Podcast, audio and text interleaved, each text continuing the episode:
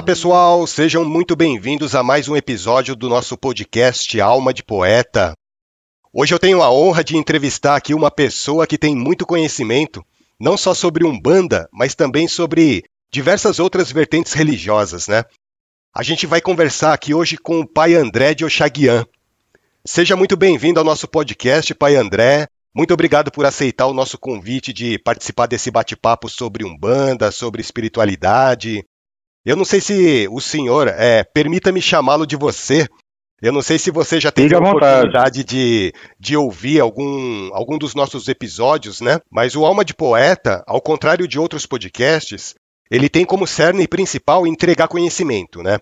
E isso não é nenhuma crítica ao trabalho das outras pessoas, porque cada podcast é voltado para um nicho específico. Então, tem podcast mais voltado para musicalidade, hum, tem podcast mais voltado para entretenimento. E o nosso podcast aqui, ele é voltado para levar conhecimento sobre Umbanda para os nossos ouvintes. Eu tenho certeza que você, através da sua hum. vivência, através da sua experiência, tem muito a acrescentar nesse nosso bate-papo que a gente vai ter hoje aqui. Seja muito bem-vindo. É, eu ainda sou um aprendiz de feiticeiro, na verdade, né? A gente está sempre aprendendo, evoluindo. É aquela história, a vida de médium, ela nunca para, ela nunca termina. Tem muitos médios que entram num terreiro, pegam as entidades, e acho que é só isso, e não é. É uma escola, é uma, uma aprendizagem, é que nem artes marciais. Você já ouviu falar que artes marciais, depois que você pega uma faixa preta, por exemplo, você continua a estudar, você não para. Não concorda comigo? E é assim, é pro resto da vida. É um, é um aprendizado. Eu que agradeço você por ter me convidado aqui, tá? E é um prazer, é uma honra. E sim, eu vou procurar ver mais os seus podcasts. Pelas conversas que a gente teve até hoje, Pai André, eu percebi que você tem muito conhecimento sobre candomblé, sobre os cultos de nação. Como foi essa sua experiência com o candomblé? Como é que você chegou até a Umbanda? Conta um pouquinho sobre você, sobre o que você faz. Como que foi essa sua trajetória espiritual quem é o pai André na fila do pão? O meu pai, de sangue, ele é babalorixá de Nação Queto. Ele é de algum, algum, algum já, o meu pai. E a minha família, por parte de mãe, eles são bem mais kardecista, ubandista. Então eu já tenho, assim, uma, um empurrão familiar. Não sei se você me compreende. E a minha trajetória no candomblé, honestamente, eu vou ser sincero, foi uma decepção. Em que sentido que foi essa decepção aí? Você poderia explicar pra gente, eh, quem não conhece o candomblé direito, ou quem não conhece a Umbanda, que não sabe fazer essa distinção entre uma religião e outra? É que é o seguinte, o candomblé teve pessoas boas, que existe pessoas boas, né? Tem pessoas muito sérias, competentes, só que infelizmente ela se tornou uma religião de luxo, muito cara. Por exemplo, uma feitura de santo você paga três, Fora que tem muitos aí que fazem umas coisas aí que é absurdo, cobra um absurdo. Então, por esse motivo, eu optei por tocar o banda. Por que o banda? É uma religião de amor e caridade. Aquela caridade verdadeira, sem cobrar, feito de, de coração. Você, você compreende aonde eu quero chegar? O candomblé geralmente eles cobram para fazer a feitura que você falou e qualquer tipo de trabalho que vai fazer também tem que tem que dar uma contribuição pecuniária para eles, né? É, eu concordo que. Eu concordo que você tem que comprar os seus guibás, os seus assentamentos, é, comprar os materiais, beleza, legal. Mas tem gente aí que o cara vira e fala: Ó, oh, meu Xangô quer 4 mil reais pra usar o chão da casa. O que, que Xangô vai fazer com 4 mil reais? Pensa comigo. Às vezes a pessoa chega toda esmimiguida, cheia de problema, não tem dinheiro para onde, onde tirar. Você entende? É uma falta, eu acho isso uma falta de caridade e de amor ao próximo. Você vai me perdoar. Tem pessoas sérias mas infelizmente isso existe, tá? Você chegou a, a, fazer a feitura no candomblé? Você chegou a frequentar os rituais? Durante quanto tempo que você frequentou os rituais do candomblé até chegar na Umbanda? Eu já apresentei muitos, muitas festas, né? Agora, o ritual em si é uma coisa fechada no candomblé, você é recolhido. Eu fui feito, eu sou raspado, catulado, adochado, eu sou feito no santo. E a nação que fui feito é pela EFAM, pelo Babalorixá Baianinho Zé Gamo de Oxumaré, no Rio de Janeiro. É, o meu santo foi feito na cidade de Jacarezinho, cidade não, perdão, bairro, né? Jacarezinho, atrás da, de uma montanha que fica de um lado esse bairro e do outro o Projact da Globo. Como que você chegou na Umbanda? Assim, você iniciou no Candomblé, pelo que eu tô, pelo que eu tô entendendo, mas como que você chegou até a Umbanda? Ó, a Ubanda veio de antes. Eu comecei primeiro com a Ubanda. Primeiro, vamos voltar quando eu era um garotinho. O meu pai de sangue, ele já tinha passado, me ensinado muitas coisas do candomblé. Então eu tinha uma bagagem de conhecimento do candomblé, você entende? Só que eu não queria seguir nada. Aí então eu fui pro Kardec, estudei bastante o Kardec. Aí por fim, um belo de um dia, quando eu já estava com uns 26 anos de idade, eu decidi ir para Ubanda. Porque a minha avó aqui, ela adora Ubanda, né? Eu mergulhei de cabeça. Aí a partir daqui eu me tornei do que eu me chamo de universalista. Você já ouviu falar disso? Já, já ouvi falar. São aquelas pessoas que têm uma visão bem holística sobre a espiritualidade, né? É, eu costumo dizer que o universalista ele é sem vergonha. Sério. Porque ele é safado sem vergonha. Porque aonde que tem, se tiver um grupo de evangélicos ali conversando algo, ele para para ouvir e pegar aquilo que funciona para a vida dele, você entende? Então a gente estuda aquilo que serve para gente. E no meu caso é mais focado para o campo espiritual. Eu adoro essas coisas espiritualistas. Eu adoro o hermetismo, é, Goécia, enochianismo, é, teurgia, teurgia angélica, ubanda, candomblé, catimbó jurema, que é uma religião brasileiríssima, linda. Mas que religião linda, cara. Putz, meu Deus do céu. Não tem para ninguém. Então, foi assim, eu fui estudando, estudando, estudando, imigrando, aprendendo uma coisa aqui, outra ali. Quando vai ver, a gente, quanto mais eu estudo, mais eu percebo que eu sou só uma gotinha para um balde d'água. Ou melhor, para um grande vasto oceano. Você entende? Você estava falando aí sobre o universalismo aí, e eu estava pensando aqui com os meus botões, né? Porque a Umbanda também, em, uma, em um certo ponto, ela não deixa de ser um pouco universalista, né? Porque com ela o decorrer é... do tempo, ela começou a, a puxar o que tem de melhor em diversas religiões, né? Do catolicismo, do espiritismo, do candomblé. Isso. E digo mais, ela é evolucionista. Mas ninguém percebeu. É incrível. Ninguém nunca se tocou. Você pode explicar um pouco mais para a gente sobre essa sua teoria da Umbanda ser evolu evolucionista? pelo seguinte, presta atenção. Existe um médium que criou, a, não é que ele criou a Ubanda, mas ele deu uma base, né? Se eu não me engano, era Zélio, esse carinha, Zélio Fernandino.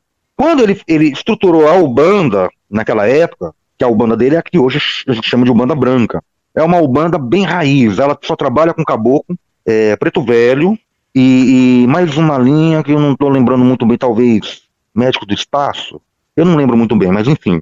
É só isso, não tem as outras linhas, como Exu, como a Gira, Cigano, na Ubanda dele não tinha isso. E naquela época era muito médium inconsciente, porque eles, os guias, os mentores, tinham que vir e passar o fundamento, você compreende? Com o tempo, a Ubanda foi crescendo, ela chegou num estágio da, da famosa Ubanda de sete linhas. Ou seja, a gente tem, que tem as radiações né, dos sete orixás, e através dele tem os guias. Hoje, na, por processo de evolução, claro, né? A gente encontra chupa, pombageira, cigano, baiano, boiadeiro, marinheiro, erê, crianças, é, malandro. E tem outras linhas novas, tem duas linhas novas na atualidade, que é a linha dos daqueles garotos, da, dos povos da favela que faleceu, que é uma linha nova que saiu. Não sei se você já está sabendo, tem terreiros trabalhando com, com essas entidades novas. Então ela é evolui, ela é evolutiva sim. Porque ela não só evolui nesse campo, como também ela permite outras coisas lá dentro. Ela permite. O médio, como eu falei, ele estuda. Se você tem um conhecimento de uma arte, uma arte, uma ciência, é, por exemplo, vamos pegar um campo aí, acupuntura. Se você é um médico, tem um estudo de acupuntura, por que que seu guia não vai pegar na sua memória e usar esse conhecimento para ajudar o próximo? Ela é evolutiva, não tem jeito. Você não concorda comigo? Sim, sim, eu concordo. E, inclusive, eu até gravei em é, algum episódio anterior aí sobre essa habilidade que a Umbanda tem, porque até hoje ela continua agregando partes boas, né, coisas interessantes de outras religiões, né? Inclusive, assim, a Umbanda ela tem, o, ela tem muito o lado magístico também, né? E, assim, você, você já me falou, assim, em conversas que a gente teve, que, que você também já estudou muito essa parte da magia, você, você é um profundo conhecedor assim de, da, da arte da magia, até tem, tem curso, se eu não me engano, né, Pai André, de, de é, cursos de magia nesse sentido, não tem? Olha, os cursos eu não recomendo, não recomendo porque a magia em si você tem que ser iniciado. E eu sou Rosa Cruz, sou inativo, mas eu sou Rosa Cruz. E dentro da Rosa Cruz tem a iniciação. E essa iniciação é uma vivência mágica. Você entende? Esses cursos são pessoas que elas não, elas não são iniciadas, sabe? Então eu não recomendo o curso de, Você vai me perdoar, mas eu realmente não recomendo. Eu recomendo que a pessoa procure uma ordem mesmo e seja iniciada para fazer as coisas certas. Olhando pelo lado da Umbanda, ela tem não apenas o, o lado religioso dela, mas também nos é. trabalhos caritativos, a Umbanda também, através das entidades que, que se manifestam nos terreiros, ela faz, ela trabalha com esse lado magístico também, né? Manipulando a energia dos elementos para fazer um tratamento em determinada pessoa. Você acha assim que o conhecimento que o médium carrega pode contribuir de alguma maneira para uma maior efetividade do trabalho da entidade nesse sentido? Com certeza, absoluta, em 100%. Eu vou te explicar por quê e do porquê que o médium tem que ficar estudando. Quando o guia vem e incorpora em você, ele vasculha a sua memória, pega algo e faz você lembrar de uma coisa. E muitas vezes isso que você lembra ali na hora da incorporação é a mensagem que você tem que passar para o consulente. Você entende? Às vezes vem uma receita do nada na memória, você, opa, e passa. Muitas vezes você está com o guia encostado, ele trabalha na sua memória e traz aquilo à tona. E aquilo é a chave para a cura da pessoa. Então, por isso que conhecimento Inclusive, na modernidade, a gente diz conhecimento é poder. Você não concorda comigo? Na Umbanda, conhecimento também é poder. E o setor da magia também, ele contribui muito para a Umbanda. Porque a Umbanda em si, ela é mágica. A pessoa não sabe. O que é magia? Magia é você transmutar a sua realidade através do seu desejo. Então, onde tem um desejo, é magia. E a Ubanda, ela é mágica. Ela é pura magia. E uma simpatia que você faz pelo desejo. Perfeito, perfeito. É isso mesmo. E eu penso até que a Umbanda, os guias espirituais que você estava falando, né? Ele, eles buscam no nosso pensamento, no nosso conhecimento, é, aquela informação necessária para a gente transmitir para as pessoas ou para gente, a gente fazer a manipulação energética naquele momento. Mas eles também, de repente, eles podem até buscar alguma informação que esteja adormecida na nossa cabeça de, de vidas passadas. Você concorda comigo? Pode, claro que pode. Não tem dúvida. Pode, pode revelar também, né? Para o médium. Pode, claro. A memória é tudo na Ubanda também, viu? O estudo. E sim, o guia ele pega não só isso, mas também às vezes faz revelações, né? Você sabe disso. Sim, sim. Assim, você como uma pessoa universalista, você estuda muito, né, Pai André? E assim, eu acho que é da natureza da pessoa que se declara universalista pelo fato dela estudar diversas vertentes diferentes, de estudar muito, de tentar agregar o máximo de conhecimento possível. Como que você consegue harmonizar esse tanto de informações diferentes, de vertentes religiosas muitas vezes antagônicas, para construir a sua filosofia de vida? Amigo, vou falar uma coisa para você. É difícil. a idade vai chegando, o trabalho da gente consome a gente. Muitas vezes a gente tem uma vontade de pegar um campo, estudar, né? Por exemplo, Cabala. A Cabala, eu não sei nada da Cabala. Mas eu preciso, uma hora, pegar e estudar ela, porque ela é uma fonte de conhecimento. Não só da magia, mas para a vida prática. Então, conciliar isso, cara, é difícil. Mas não impossível. Não é impossível. Eu acho que a partir do momento que você tem a vontade, que é o elemento-chave da, da magia, se você tem vontade de aprender uma coisa, investe naquilo, faz por categoria, vou estudar primeiro isso, pega é igual um, como diz um personagem do Alice no País das Maravilhas, que é um coelho, né? Ele, ele diz assim, ó, comece pelo começo, siga-o pelo caminho e vá até o fim. Então, uma coisa de cada vez. Pega uma, começa no começo, chega até o meio e vai até o fim e termina. Assimilou? Vai pro próximo. Isso expande a mente, tá? Entendi. Assim, só uma curiosidade minha. Né? Nessa sua caminhada tentando adquirir conhecimento espiritual, Teve alguma filosofia ou alguma seita ou alguma religião que você chegou e falou realmente isso aí está errado, isso aí não é para mim, isso aí eu não concordo com nada de que essa, do que essa religião fala? Ou assim, de cada religião que você conheceu até hoje, você conseguiu extrair algum tipo de conhecimento? Há uma religião que eu cheguei, que eu virei falei, ah, essa daqui não é para mim, vocês vão me perdoar, tá? É, não tenho nada contra, o respeito, mas definitivamente são a religião dos evangélicos. Não tenho nada contra. Mas não é para mim. Vai me perdoar, mas, mas é verdade, estou sendo sincero. Não é para mim. Eu queria, eu queria partir para uma outra pergunta agora. É, assim, com a sua vivência, comparando as duas religiões que você já conhece tão bem, a Umbanda e o Candomblé, na sua opinião, existe alguma diferença de ritualística muito grande entre essas duas religiões? Porque muitas vezes, para quem é de fora, para quem é leigo no assunto, parece ser uma, tudo uma coisa só, né?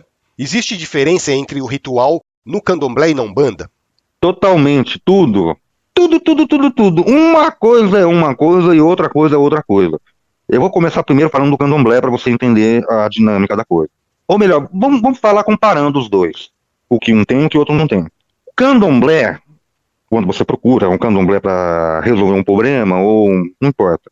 O Pai Santo ele vai abrir um jogo de búzios, onde os orixás vão encostar no Pai Santo e vai responder através do jogo de búzios. Para tudo é o jogo de búzios que dá o diagnóstico. Para tudo. Se você vai ter que ser feito. Até durante a feitura, ele busca fundamento no jogo de búzios. É búzios, búzios, búzios, búzios. A base aqui é o búzios, tá? Beleza, um ebox vai tirar, uma limpeza, não importa. É búzios.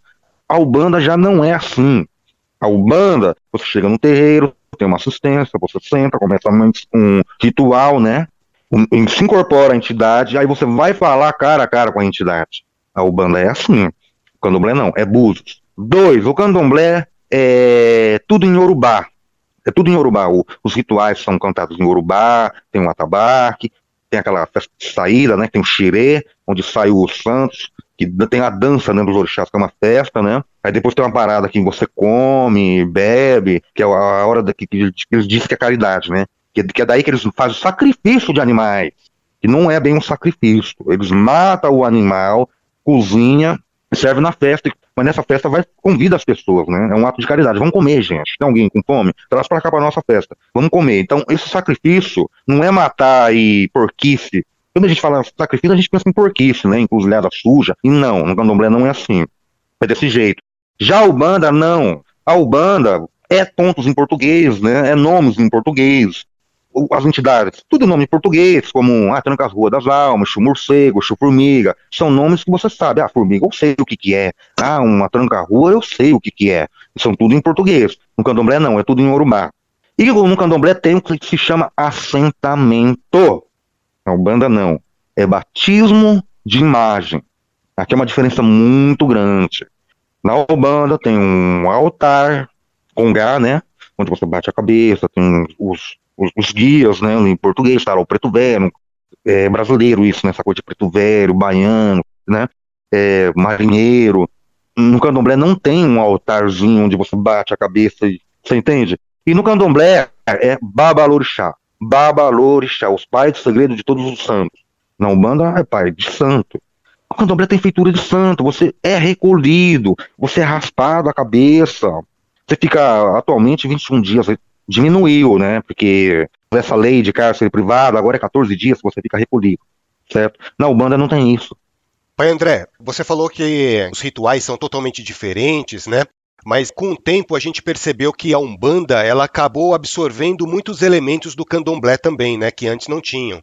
Por exemplo, tem, tem terreiro aí que faz o padê para Exu, tem terreiros até que misturam um pouco é, essa ritualística dos dois, da, da, das duas religiões, né? Tem terreiro até que é, tem, a, tem a quartinha, tem terreiros que, que começam a cultuar orixás que originalmente a Umbanda não cultuava. Como que você vê essa miscigenação entre as duas religiões? Ó, oh, eu vou falar o seguinte, o que eu vejo. Eu não sou dono da verdade, eu acho que todo mundo é um fragmento da. Por trás do nosso fragmento da verdade, talvez existe sempre uma verdade maior, tá? Por trás de todo fragmento da verdade. Eu vejo o seguinte, eu concordo, a Ubanda é evolutiva, tudo, só que misturar os dois, vai me perdoar, eu acho errado. Eu acho candomblé, candomblé você cultua o orixá, porque quando você cultua o orixá, ele é seu, você cultua para você, e não para os outros. Na Ubanda já não, você cultua os guias para ajudar os outros, e não só para ajudar você. Eu acho que eles fazem muito comércio, perdão. Eu sei que tem gente boa intencionada, tem, tem muita gente bem intencionada, mas tem gente que comercializa demais. É a mesma coisa, eu vou utilizar um exemplo de uma igreja. Um belo um dia você está andando, você encontra uma igreja, e nela está escrito assim na placa: Universal Mormon e católico Rosa de Sharon, tocando tudo ali dentro. Você para e pensa, que raio é isso? E eu estou encontrando muito. O banda, que se diz que é o banda candomblé, que banda e magia negra. Meu, são tudo coisas uma diferente da outra, fundamentos diferentes do outro, preceitos diferentes do outro, cultos um diferente do outro. Tem muita gente que faz uma mistureba como se fosse um mercado religioso. Mas essa mistura, vai me perdoar, eu não concordo. Pode sim pegar uma coisinha do candomblé, para ajudar numa cura, mas misturar não. me perdoe. E me fala uma coisa, pai André. Como que é a visão de orixás para o candomblé e para a umbanda? Porque me parece que apesar das duas religiões cultuarem os mesmos orixás muitas vezes, né, eles têm uma visão totalmente diferente de orixá. Você saberia me explicar com mais detalhes, com mais clareza, como que o candomblé ele enxerga a figura dos orixás? O candomblé é o seguinte: os orixás para o candomblé eles são como um, não só como uma forma de antepassado, mas eles são como também forças da natureza, né? Se diz que, a, por exemplo, a Yansan é a senhora dos raios, o Baluaê é o dono das terras, a Iemanjá, dona do mar, o Xum dos rios. Para o candomblé, eles são como um, parecido com elementais. É algo mais ou menos isso. Agora, já na Ubanda, realmente é difícil. Mas a Ubanda, eu vou dar um exemplo. Chefe da linha do, do. Quem que é o chefe? É o Oxóssi. Ele está mandando a linha dos caboclos. Então, por isso que os caboclos usam a guia verde, que é a guia do Oxóssi. Beleza, legal. É o Xum, a linha dos baianos. São os feiticeiros. Porque o lado negativo da Oxum são as mames, né? É o lado negativo dela, que são as bruxas, feiticeiras. Então, por isso a guia é amarela. Só que na Ubanda não é que eles cultuam o orixá. Você até vai ver algum terreiro que incorpora um orixá que não é o verdadeiro orixá do candomblé, tá? Há uma diferença muito grande. Eles são mandados, né, pelos orixás verdadeiros. Então por isso que eles falam, tem uns que fumam, até fumam que eu já vi, sim, claro, porque não. E, mas eles não são os verdadeiros orixás, tanto é que a vibração da incorporação é diferente, mas não deixa de ser mandado por ele, tá? E sim, tem um, mas não é um culto de fazer uma entrega. Há um culto sim dentro da Ubanda, mas é rezar, até nego faz alguma coisinha, mas um culto mesmo, não tem. Até toca ponto, tudo, né? Mas enfim, realmente com culto, cultuar mesmo, acho que não, viu? Acho que não. Na Ubanda acho que não tem, não. E é realmente, e é uma coisa assim, diferente, tá? Tem uma diferença muito grande, é gritante. A Umbanda, nas giras de Umbanda, é, os médios eles incorporam entidades, hum. né? Vem a entidade que está representando a energia de determinada orixá, que está representando determinada linha de trabalho. No candomblé, é, pelo hum. que eu ouvi dizer, as pessoas, os médiums lá, ou, eu não sei como que eles dão no, o nome no, no candomblé para as pessoas que recebem, eles falam que eles incorporam orixás, hum. né? Como que você, você como um bandista é. hoje, como que você vê essa incorporação de orixás, né? Porque a Umbanda não aceita essa incorporação de orixás, né? Como que você enxerga no candomblé essa manifestação? Ó, oh, peraí, primeiro de tudo, na Ubanda, incorpora orixá, mas não é orixá verdadeiro, são representantes. Por isso explica que na Ubanda, um médium ele incorpora todos os orixás, todos. O Xum, Xangô, todos. No candomblé, não. Você só incorpora o pai e a mãe de cabeça. O primeiro santo e o segundo santo. Só. São três santos que a gente tem. O primeiro, o segundo e o terceiro que é o caminho, que não se recebe. Aqui tudo bem. Tô esclarecendo isso, senão vai vir um bandista aqui cornetar, né? Falar mal de mim, falar, ah, mas como que o banda não incorpora orixá? Mas incorpora sim. Até que tudo bem, corrigindo isso, né? É, no candomblé, sim, se incorpora. É muito diferente, cara. Cara, você não tem noção de como é diferente. A bola dos olhos, nossa, vai pra cima você apaga. É diferente da incorporação que tem na Ubanda, mano. Completamente diferente, cara. Você apaga mesmo, apaga de um jeito inconsciente mesmo, mano. É uma coisa assim de louco. Só quem tá lá dentro sabe o que eu tô falando. Você acha que as feituras que são feitas no candomblé, né, a, é, toda a preparação do médium, do trabalhador candomblecista, ajuda de alguma maneira a, a intensificar essa, essa, esse contato com os orixás a ponto de perder a consciência na hora da manifestação? todo mundo que pega orixá, eles vira a bola para cima e apaga. Acho que eu nunca vi um que é semi-consciente ou consciente. Só semi-consciente ou consciente é o Búzios, né? Que o Pai de Santo tá ali. Não vira a bola dos olhos para cima e apaga. O bagulho é louco, cara. É uma energia completamente diferente. Tanto é que cada um se manifesta de uma forma. Por exemplo, o Yansan. Vou, vou dar um exemplo para vocês entenderem, né? O grau, né? De como que é a incorporação. A filha de Yansan. Quando a Yansan vem para incorporar, ela sente um negócio no peito, ela tem uma vontade de chorar, chorar a emoção pega, ela apaga. A bola do zóio vai para cima, ela apaga. Eu acho, cara, que realmente no candomblé esse negócio de semi-consciente ou consciente, acho que não, cara. Porque você fica 21 dias recolhido lá, é feito todo o fundamento, na, na hora que o Pai Santo acerta o fundamento, você apaga. Tô falando sério, não é zoeira. Pode perguntar para qualquer um que é feito no santo, você vai ver que eles vão falar isso que eu estou falando. Pai André, deixa eu perguntar uma coisa para você. Eu acho que a gente já até conversou algum tempo atrás. Você deu uma explicação muito boa para mim. Sim. E eu queria até que você repetisse aqui para os nossos ouvintes aqui essa explicação que você deu a respeito das historinhas que o Candomblé conta é, sobre os orixás, né? É, Yansan, que casou com Ogum, depois que separou de Ogum, casou com Xangô, e assim, muita gente, um bandista, eles ficam meio perdidos nessas histórias que o Candomblé conta a respeito dos orixás, né? Você pode explicar um pouquinho para a gente sobre essas histórias dos orixás? Qual é a função dessas histórias? Qual é a finalidade dessas histórias? Porque muitas vezes são histórias assim que a gente acaba não compreendendo direito do que se trata, né? Tá, essas histórias ou lendas é chamado de itãs dentro do candomblé. E esses itãs, eles são altamente fundamentados, muito fundamentados. Eles são fundamentos do santo e muitas vezes fundamento que revela a vida de uma pessoa. Eu vou dar um exemplo, para você ter uma noção né, da dimensão que é uma culpa.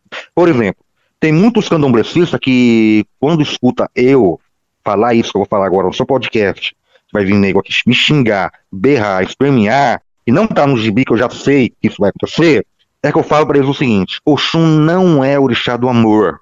O nego fica, hã? O que, que você falou, André? Você tá maluco? Bebeu? É. Mas por quê? Com que fundamento? Com que base?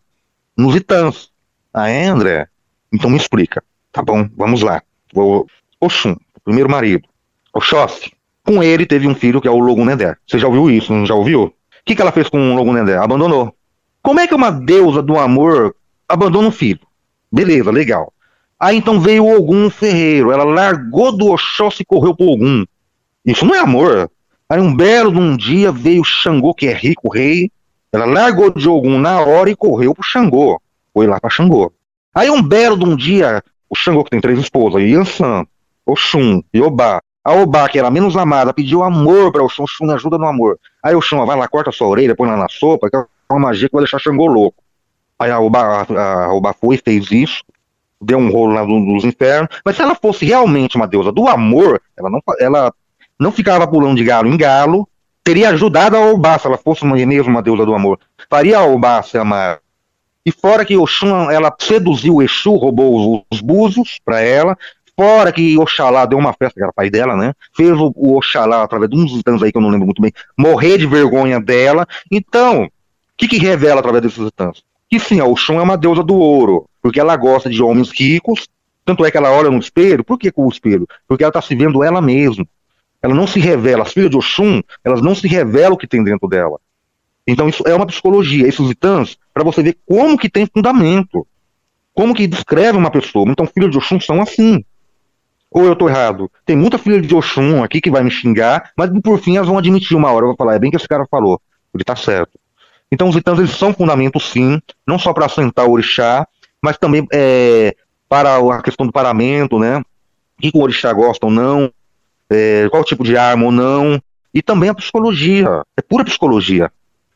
A Umbanda, assim, pelo que eu estudei até hoje, a Umbanda ela não absorveu essa figura humanizada dos orixás, né, que tem o candomblé. Então, assim, muitas vezes os umbandistas eles têm uma certa dificuldade de entender esses itãs que você fala, justamente porque a Umbanda, por exemplo, a Umbanda de Rubens Saraceni, eles interpretam os orixás como tronos divinos, né? São manifestações de Deus que se irradiam aqui na Terra. É muito diferente dessa figura humanizada que o candomblé trouxe dos orixás, né? É, você disse que os itãs, eles têm toda uma simbologia e é necessário fazer essa interpretação da maneira certa.